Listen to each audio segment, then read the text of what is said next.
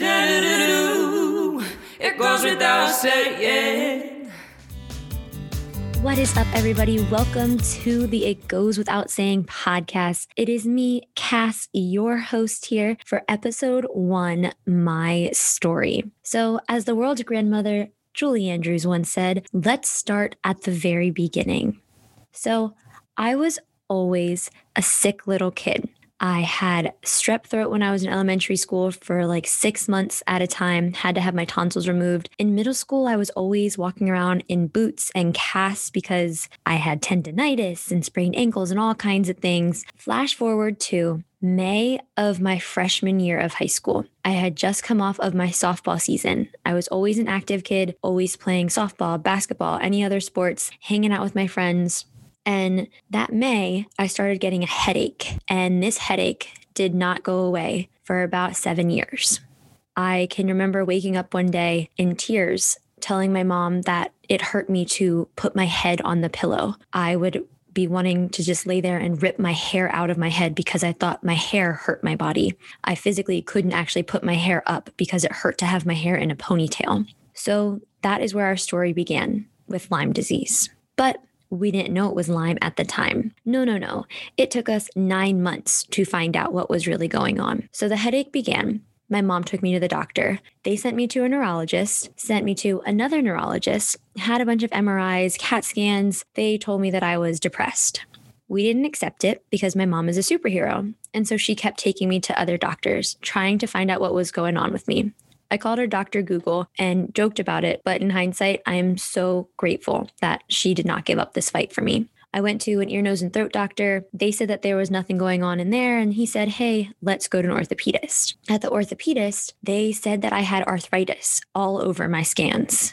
Remember, I was 14 years old. So when we got home, my mom was like, What the heck? How does a 14 year old have arthritis? They sent me to an orthopedic doctor for kids.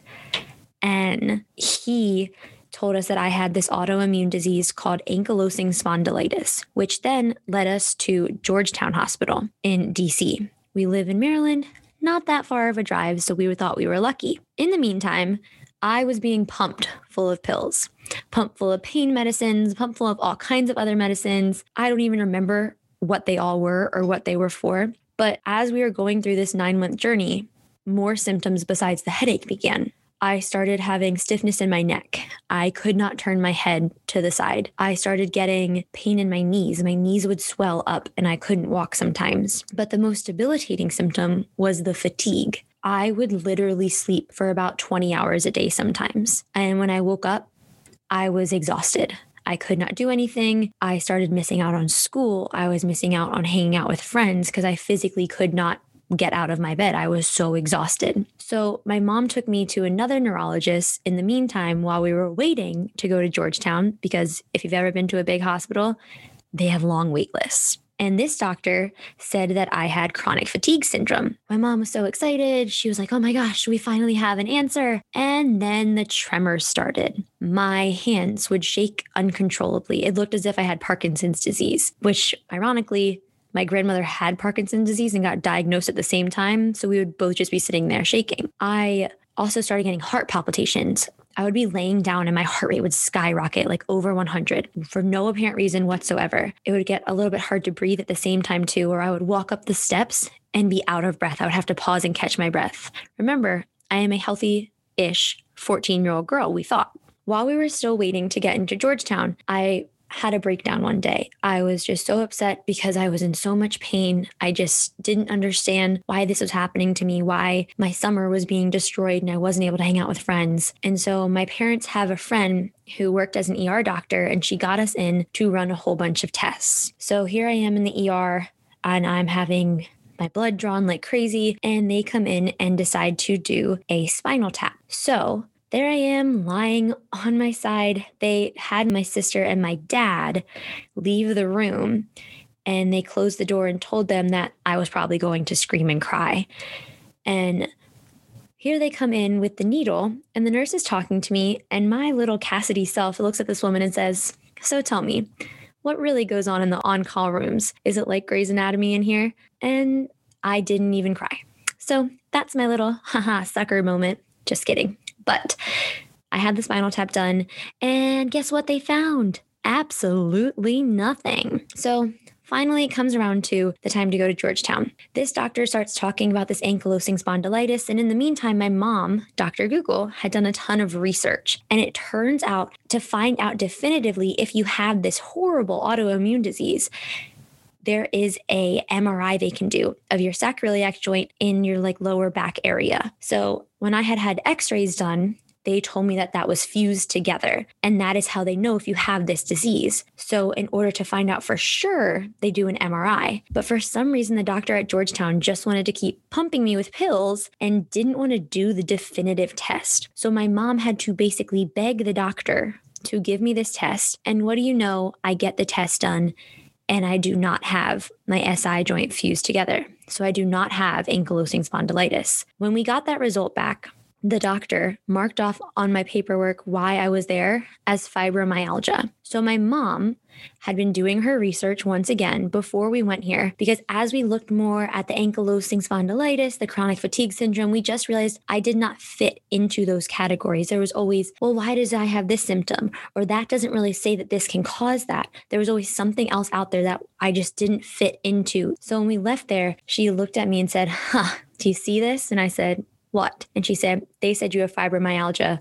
I think you have Lyme disease. So, being in rural Maryland, if you will, I have known Lyme disease my whole life. I have heard of people who have had it. I just didn't know Lyme disease. I had a cousin who had it when we were younger, and she got over it right away. So I was like, oh, Lyme disease. Okay, let's get me those meds. I'll be back to myself in just a few weeks. I was very, very wrong. So, once again, our amazing friend at the ER got me in. She ran some tests on me, and she herself actually has chronic Lyme disease. So she knew what was going on. She started me on my treatment plan and sent us to a Lyme literate doctor. So I'm going to do a whole episode on Lyme disease and the Lyme controversy, but a quick little rundown. The mainstream medical world says there's no such thing as chronic Lyme disease. And so we have to go to get this treatment done at these people called Lyme literate doctors. And luckily, being in the DMV area, that's DC, Maryland, and Virginia, for those of you that don't know, we actually have some of the best Lyme doctors right in our area. So I was really lucky to get into this first doctor. Here I am once again. Now it is October of 2012. I am a sophomore in high school. And I walk in, and this doctor, we're going to call him Dr. One, starts just telling me all these horrible things about Lyme disease. He actually sends me and my mom home with homework to watch this movie, which I will probably mention a million times on this podcast, but listen to me. Go watch it. It's on Amazon. It's called Under Our Skin.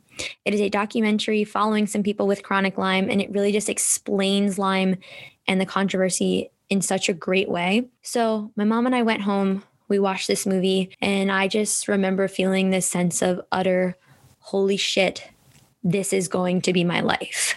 And I was scared. So, he gives me a chart with all these medications I have to start taking. And here I am at 14 years old, and we had to go to Rite Aid and get me the giant pill box because the normal seven day pill box didn't fit. So now I had a breakfast, lunch, afternoon, and evening pill box all seven days.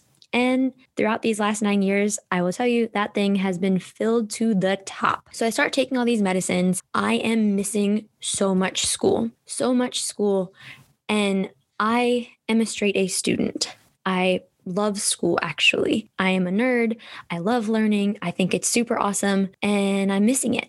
I had to stop doing volleyball, which I had done my freshman year. And it's sophomore year here towards like Christmas time and everything. And I am just not getting better. At this point, I had been on medicine for about three months now, and we just haven't seen much improvement. So my mom decides that we are going to stop seeing Dr. One and move on to Dr. Two, who was a homeopathic doctor. We go to the homeopathic doctor, drop a whopping $1,100 on the first appointment. I do that for about another three months with absolutely no improvement whatsoever.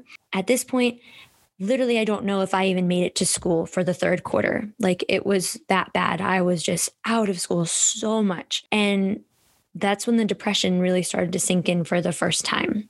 spring of 2013, I was just about to have softball tryouts. And for the first time that I could remember in my life, I was not going to be playing softball. And that is when I remember just lying in my room in the dark because the lights would hurt my eyes, crying into my body pillow. His name was Fred. Shout out to Fred. And watching Nicholas Sparks movies all the time because I just was crying and Nicholas Sparks makes you cry. And that is how I spent my sophomore year. I was so sick at times that my dad would literally have to come into my room and pull me out of my bed because I could not get up. My sister would have to wash my hair and braid my hair because my arms hurt so bad and I was in so much pain and just so fatigued that I could not do it. The best part though was that when I would go to school, I would start getting tremors. It was like every day around a certain time, my body was like, whoop, tremor time. And these kids in my class, like we made it a game, like who can stop Cassidy from shaking? And people would like have to like squeeze my hands and stuff like that. So I became the weird girl who shakes and hey, let's make her not shake. That was my sophomore year of high school experience. So from here, in about, I want to say March of 2013, I told my mom I was done with the homeopathics. I was not getting any better and I was sick and tired of this. So we found another doctor, and this guy was a regular primary care doctor, but he knew a lot about Lyme, we heard. He also took insurance, so we were in for it. And at this point, I was just so desperate that we were like, go for it. Whatever you want to do, we will try. I just want to get better. So he was on more antibiotics, had a ton of blood work done and everything. And I saw some improvement here. But flash forward a couple more months, and I started getting more neurological symptoms. So, neurological symptoms, let me explain. I would have some memory issues. So, like, I'd be in the middle of a conversation and I would pause mid sentence and not remember what I was just talking about. Or, this is the best one I was in the shower, I would forget that I had already shampooed my hair and I would shampoo my hair like three times. So at least my hair was clean, but not very good for my brain. So we started having some concerns about that. But the real issue didn't happen until one day I was with my mom and sister and we were clothes shopping, and my pants fell down when I was trying on a pair of jeans. And my sister started freaking out. She said, What is that? What is that on your butt? I had what we call my tiger stripes all across my butt. So my mom was like, What the heck is that? So they look like stretch marks, but they're in places where stretch marks wouldn't be, and they are red and raised, and they actually get kind of painful. So we went to the doctor and we showed him the picture. And he literally, while we were sitting there, like Googled it. And we came to find out that that is called Bartonella. So not only can you get Lyme disease from ticks, but there are a bunch of other tick borne illnesses that ticks can give you, one of them being Bartonella. So, before when I mentioned that I had the tremors and the heart palpitations, we found out that that is actually Babesia, another tick borne illness causing that. So, now I had Lyme, Babesia, and this is now Bartonella. Along with Bartonella can come more of the neurological symptoms that I talked about earlier. So, doctor number four was not really comfortable treating the neurological symptoms because he was not a Lyme literate doctor. So he actually helped us find a Lyme literate doctor and passed us off to doctor number five. So, doctor number five, I was here from, I want to say, fall of 2013 through fall of 2015. So, about two years here. And this place was pretty awesome. My favorite part about this doctor was they had a symptom questionnaire. So before every time I went for an appointment, I had to go and mark off my symptoms on a scale and it would tally it up at the end. So, like, the higher the number, the worse off you were doing. So sometimes I'd get up there with like 60 or something. By the time I left this doctor, I was at a three. At doctor number five, we were doing more antibiotics and hardcore antibiotics, but we would kind of titer them off. So I'd be on one for like every other day. In between that, we do a different one because we didn't want my body to get too used to certain antibiotics. This is really when the stomach issues began. So, about a year into my treatment, I started being gluten free. We had heard from a lot of people that you need to be gluten free with Lyme you have to be sugar free, dairy free, all these things. But once again, remember, I am a kid still. I am 15 years old. I like to eat pizza with my friends when we hang out, and it's rare that we do get to hang out. So I want to have the pizza with them. So I was really, really hesitant to do the gluten free. So I was off and on with it, but it wasn't until I got to Dr. Five and she looked me in the face and said, When you eat gluten, you are feeding the bacteria. So the Lyme that we are trying to kill, you just keep giving it more. So there's no point in taking the antibiotics if you're going to keep eating the gluten to feed it back up. So that's what turned the switch, and I went fully gluten free, and I have not looked back since. But alas, the stomach issues began. So I started having more pain. I would get mouth sores as well. So I had a lot of yeast issues going on. And we went through this for a long time. I started feeling a little bit better in the summer of 2014, right before my senior year of high school, I think. I was feeling pretty good. I had been able to nanny my cousins all summer. I got my license. I still would have the fatigue. That was my biggest symptom. So, my senior year of high school, I also had an abbreviated schedule. So, we made it so I actually didn't have to go into school until I think like 10:30, but there were still days when I physically couldn't make it to school. My dad would have to once again wake me up and I would say, "Nope, it's not going to happen today. I can't get out of bed." And I would have to miss school. But my senior year was definitely better than the previous years of high school, Lyme wise, until the winter of my senior year. So at the beginning of December in 2014, I was just at a plateau. We had been doing these medicines for so long and I just wasn't feeling any different. And I felt like no matter what we did, I couldn't get over the hump. I was just stuck. Nothing was getting me there. And at this point, I had been pretty big in the Lyme community now for a few years, and I knew a lot of people who had had PICC lines. So it's a peripherally inserted central catheter. It is an IV that stays in you. So I was pushing for it. I was pushing for it, pushing for it, asking my mom, asking the doctors, I, just want the PICC line. I just knew in my gut that I would get this PICC line and that would be my key. I would get where I needed to be. So finally, I remember this one so vividly in December, my family was at PF Chang's. Shout out to PF Chang's for being one of the only places that had gluten free back then. And my doctor called us. My mom and I went on into the hallway. She said, We are scheduling your PICC line appointment for January. Here we go. And I think I might have even like cried a little bit tears of joy because I just I had this feeling that this was going to be the ticket for me. So flash forward January 18th, 2015, I got Pete the PICC line. So, me and Pete were together for about nine months. And in that nine month period, I had tremendous improvements. So, remember that symptom questionnaire I was telling you about before? Within the first month of being on the IV, my numbers dropped by 20. By the end of my nine months, my number was a three, and the only symptom was a little bit of fatigue. So that was with being on the IV for nine months with IV Rocephin. So, August 2015, I am getting ready to go to college. I got into Salisbury University on the Eastern Shore in Maryland, where my mom went, my sister went, my brother in law went, my brother was there at the time, and I was going to get my communications degree. And I felt good. So we called the doctor. She actually told us on the phone that she called in the order to get my PICC line removed. And she was also leaving her practice. So it was kind of like a bittersweet moment like, I had reached the end, kind of, we felt, of my journey. And so I was ready, packed up my stuff, and I went to school. So for about the first two weeks of school, I was awesome. I was thriving. I was working out every day with my roommates, loving my classes. And then I fell off a cliff, I say. It was just all of a sudden, and everything came tumbling down around me. I uh, was super tired all of the time again. I was so nauseous that literally the only thing I was eating was clementines and baked potatoes.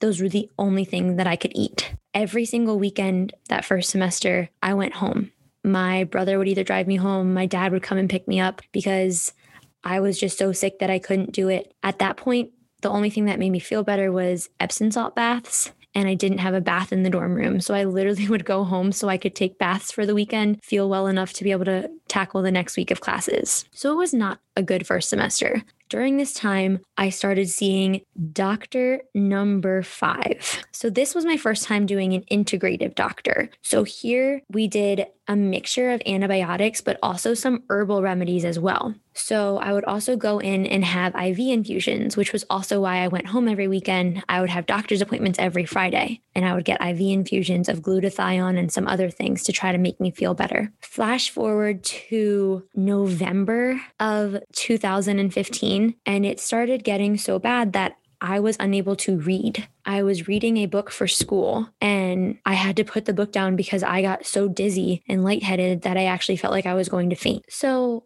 I don't know about you guys or if you've ever read books for school or gone to school, you kind of need to be able to read to go to school. So then I started panicking. Flash forward to December of 2015. I came home for the state championship football game for my high school. I was not feeling well, still having all these issues, and it was really, really cold that night. Our family took a bus down with a bunch of our friends to the game. And on the way home on the bus, I was sitting next to my mom and I looked at her and I said, Mom, I can't move my legs. She was really confused. I started crying. I said, I can't move my arms. This was the first time that I ever got paralyzed. So here we are on this bus with a bunch of people from the town we grew up in, a bunch of people that we know and are friends with. And my brother in law literally had to carry me off the bus. I could not move my body. He got me home, carried me to my mom's bed, where we both just laid and cried for a couple hours because I was just, everything was tumbling around me. This is when I officially looked at my mom and I told her, I'm not going back to school. I can't do it. And she said, okay. So I did not finish my freshman year at Salisbury.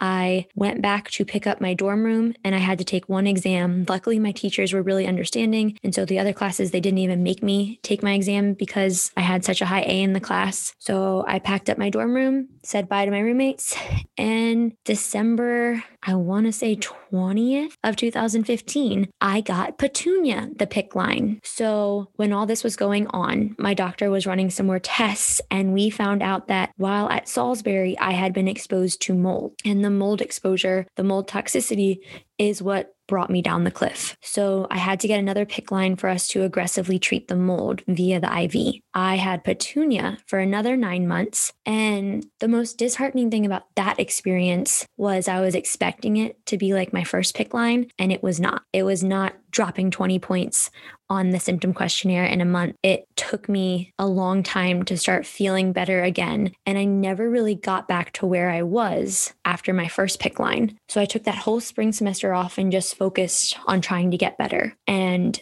I was doing okay. I had signed up to start classes in the fall at our community college. And at the beginning of August, I still had Petunia the PICC and I just really wasn't feeling well. I was having this chest pain and it felt like an elephant was sitting on my chest and it would get really hard to breathe sometimes. And I actually had to go to the ER a couple times because I was like, I just can't breathe. Like, I don't know what's going on. And went there one time. They didn't find anything. They took my PICC line out, said I had it in for too long. Two days later, I had to go back to the hospital, get the PICC line put back in because I was still doing treatment. And then a week after that, I was back in the ER and they told me that I had a blood clot and it had landed up in my left lung. So now it was called a pulmonary embolism. So at the ripe old age of, I gotta do math, 2016, 17? Yeah. At the ripe old age of 17, I had a blood clot and I was put on blood thinners. The best part I was on the same blood thinners that my grandmother was taking. So we would have our Xarelto dates of taking our blood thinners every day. The blood clot really threw me for a loop. I didn't really think it was going to affect me as much as it did, but I actually had to get a handicap sticker for my car because I couldn't walk long distances so when I started at school, because I still was able to begin at community college, I couldn't walk from the student parking lot to the classrooms without being out of breath and feeling exhausted and stuff because of the blood clot. So I had to get a handicap sticker to walk the distance and be okay because I was still having the troubles breathing and everything. So I was dealing with all that, and yet I still was able to start at community college. I was part time, only did two classes, but I was able to do it. So, a little bit of progress, and we always celebrate the little things here. So, after that, I kind of stopped treatment for a little bit. After have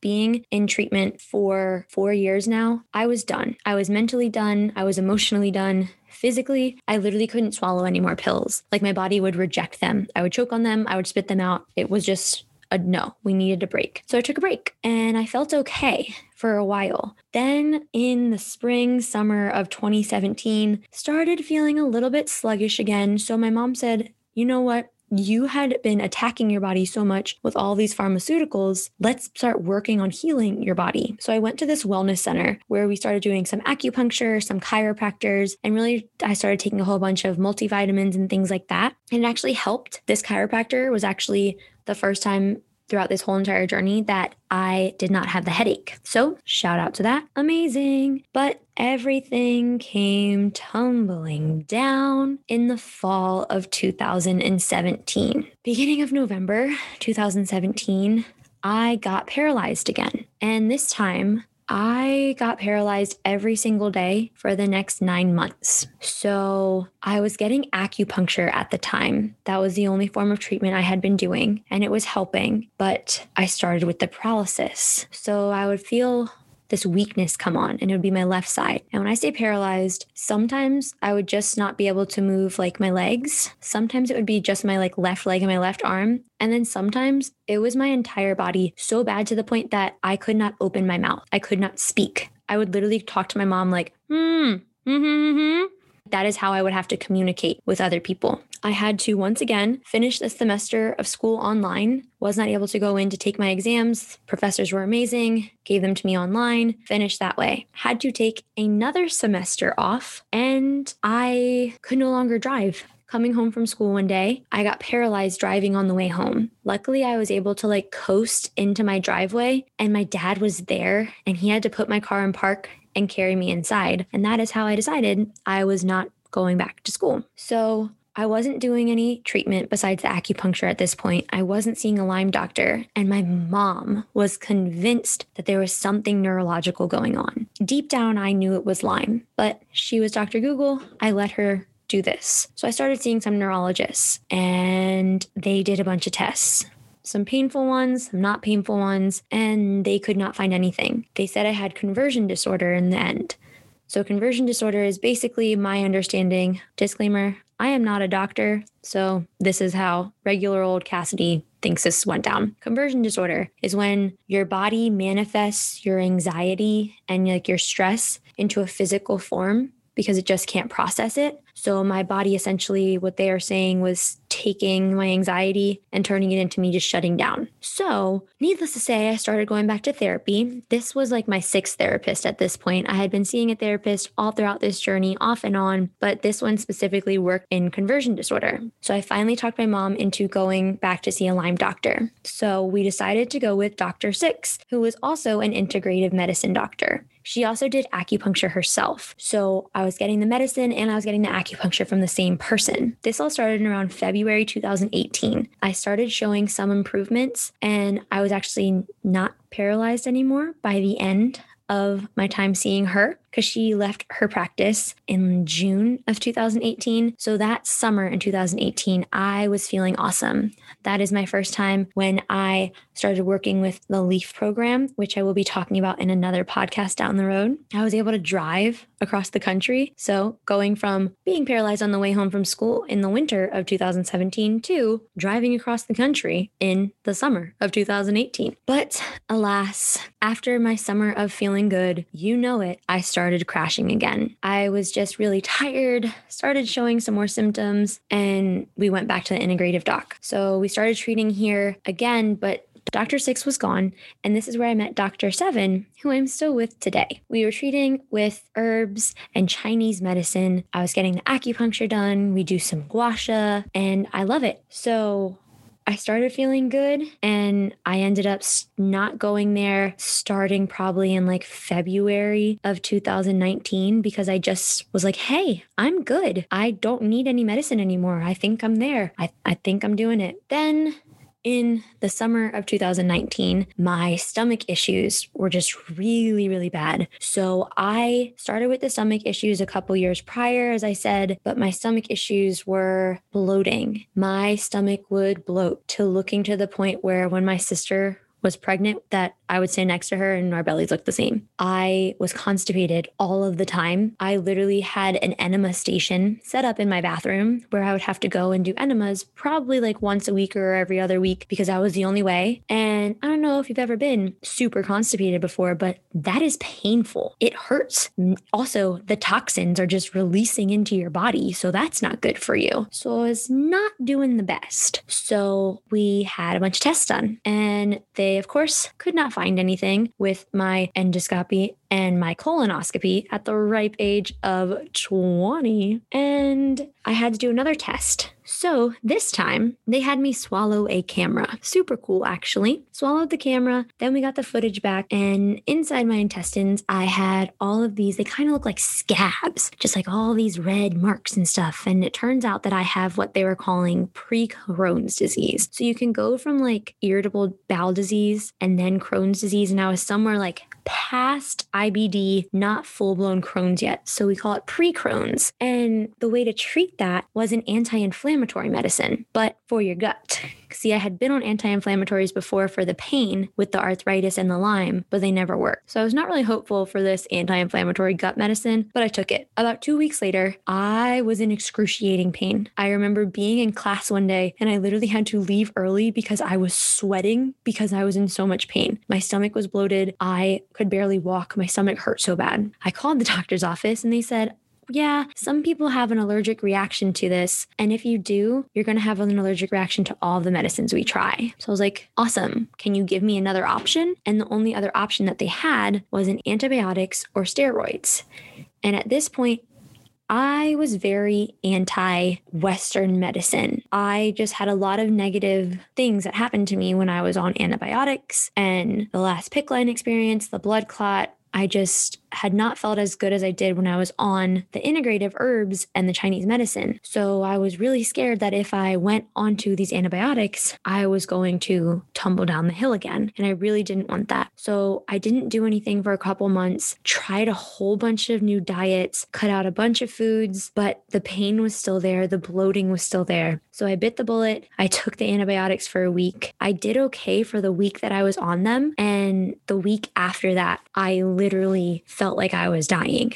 I flew down to South Carolina to see my best friend, and I was only there for a couple days. And the time I was there was spent laying in her bed, shaking, freezing because I basically felt like I had a fever. And then I was sweating, taking off everything. So I was sweating through everything. I was running to her bathroom because I was dry heaving for hours. The only thing I could eat was an orange or gluten free pretzels. I literally was so tired that when my other friend from South Carolina came to see me, I had a four hour conversation with them with my eyes closed because I was physically too tired to open my eyes. So when I got home, I was a mess. Mentally, I was just gone. I, I felt like this was, I didn't know what was happening. I thought I had been doing so well. And here I was literally just becoming an invalid again. It kind of felt like, and I just didn't know where to go. So I called one of my Lyme friends up and she kind of talked me down and told me about this new diet that she had been trying. And so there's this Lyme doctor named Dr. Rawls, and he has this thing called the Dr. Rawls Lyme Diet Guide. So basically, it's an elimination diet in a couple of phases. In phase one, you pretty much cut out everything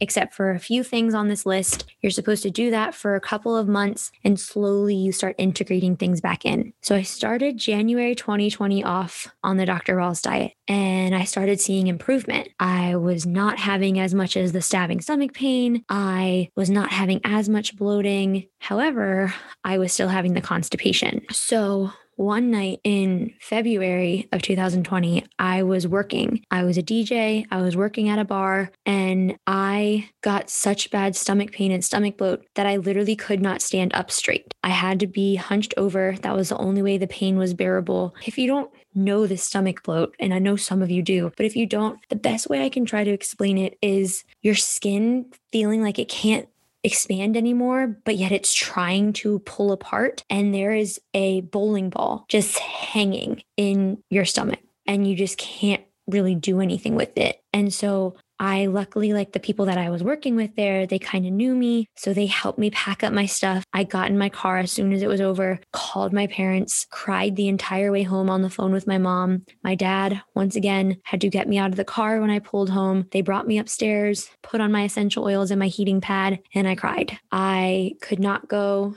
and nanny my nephew the next day. I just had to have a why me day. And along this journey, I've had plenty of those, and we'll definitely be talking about why me days in another podcast. But this one was just a little different. I called up my friend again, and she told me about retraining your brain. So basically, when you have a chronic illness, your body kind of gets stuck into the fight or flight response. And you have to kind of maneuver your brain around to teach it that it's okay. We can rest. We can heal now. And I wasn't there yet. So I started doing more research into this, and that is when I started with my gratitude journey. I started practicing some more meditation. I got into yoga, and I also went back to Dr. Seven. By the time I got to see Dr. Seven, I remember getting on the table, and my mom was with me, and I was just in my sports bra because we were going to do some acupuncture. And they both just like looked at each other, looked at me, and I was like, "What?" And they were like, "Cassidy, you are you're you're just skin and bones." And I was like,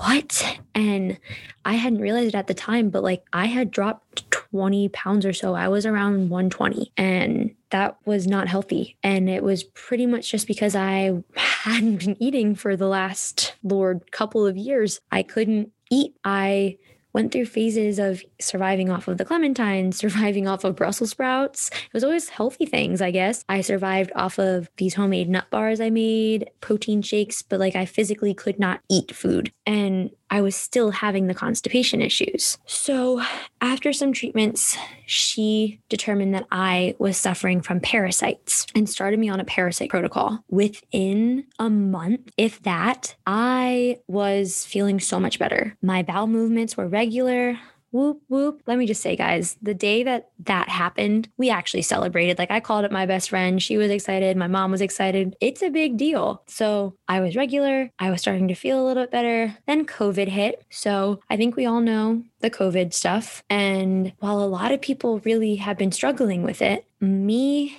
my health journey, I think I needed COVID. I think I needed this time to be able to focus on me and not have to worry about driving to school or like not being able to make my own food because now I have to make all of my food and just all these other little things that you don't even think about. I was able to be at home, comfortable, hopping on the Zoom call for class with my heating pad attached and nobody can tell. I was able to practice my gratitude, get my exercise in, started doing yoga, also keeping up with the parasite protocol. And I was really feeling really, really good. And I got a real job. I am now a certified fitness instructor. So just take a second, think about what I've told you so far. I went from being paralyzed, literally not able to hold my head up at times, to now being a fitness instructor. To like, I literally help other people get strong and get into their fitness goals and things like that. Like it's just mind blowing when I kind of think about that. Like that's where I came from and where I am now. I am now in my third semester at the University of Maryland right now. Almost, almost getting my bachelor's degree. I will get there someday and I've been doing pretty well it's it's weird for me to say it. And like i don't i don't like to say the r word. So the r word for me is remission. With lyme it never goes away. So you always have lyme disease. It goes into remission though. So you can have active lyme or you can have remission lyme. But things can always bring it back out again. And like so for example when i went away to salisbury i was in remission. I just have a really hard time saying it. But the mold caused the lyme to become active again so I think I have a hard time saying I'm in remission because I'm afraid something's going to come back again. And I'm not saying I'm in remission because I have not been feeling good again. I started getting exhausted again. I'm just pretty much always tired, and my sleep is not good. I do not have restful sleep. I still am getting the bloating, but it's not the same bloating that I had before. So, in this journey as well, I at one point started having menstrual issues and I came to believe that I have endometriosis. So we have not had the official diagnosis. We've just been treating it basically with birth control. But now the doctors are thinking we need to get the definitive diagnosis and see if that is what is causing a lot of my issues right now. And I get this shooting pain still in the upper part of my stomach. The nausea still comes every once in a while. My bowel movements are still regular though, so it's been a year of that. Whoop, whoop, yeah. But all around, just sometimes, sometimes I feel blah. Sometimes I get the. I can't breathe, and that's my air hunger. So that's what I have to do. And it just sometimes I feel like I can't get the breath in. Sometimes I get the weakness and I feel like I'm going to get paralyzed, but it doesn't happen. The last time I was paralyzed was this past summer. So it hasn't happened since then. That was me knocking on wood that it doesn't happen soon. but yeah, I am nowhere near where I was at my lowest. I am pretty much going to say, even though I'm having the issues that I am having, I am better than I have ever been. And I think a lot of that has to do with my mentality. I have grown so much on this journey and I have learned so much about myself, about society, about the medical system, and I am grateful for my Lyme journey, which is people are probably like, How are you grateful? You were paralyzed. You missed out on so much of your life. But without this, I wouldn't be where I am today. I wouldn't be doing this podcast today. I wouldn't, I just, I don't know where I would be, who I would be as a person. And I kind of, I kind of like myself. I don't know. What do you guys think? But that is where we are now. So I'm getting some tests done. We'll see what the next steps are. But we're here. This is where we are. This is me. This is real. This is me. I'm exactly where I'm supposed to be. Yeah. Oh, Camp Rock. Okay. But yeah. So that is the very condensed version of my story. And don't worry, we're going to get into some of that a lot more as we move through. Thanks for listening. I hope you guys learned a little bit about me. So that is my Lyme journey thus far. It's pretty crazy. I probably definitely forgot a few things. I actually had to call my mom before because I literally could not remember some things about my story and she had to fill in the blanks for me. So thanks, mom, for helping me make this podcast. Shout out to Jesse Westrich for our theme song. Oh, yeah. Also, shout out to my beautiful sister for letting me use the name It Goes Without Saying. If you didn't know, my sister is a wonderful author, Taylor Janae Colbert. Check her out on Amazon. And her first book was actually kind of about me and my Lyme journey, titled It Goes Without Saying. So check it out and make sure you guys are following us on our Instagram at IGWS Podcast. Check out our Facebook page, It Goes Without Saying Podcast, and our website for some show notes. And before we go, I have decided that at the end of every episode, I'm going to give you guys a song recommendation. If you didn't know, I am a part time DJ as well. My family owns an entertainment company. I have been DJing since I was 15. I've got a few songs up my sleeve. So,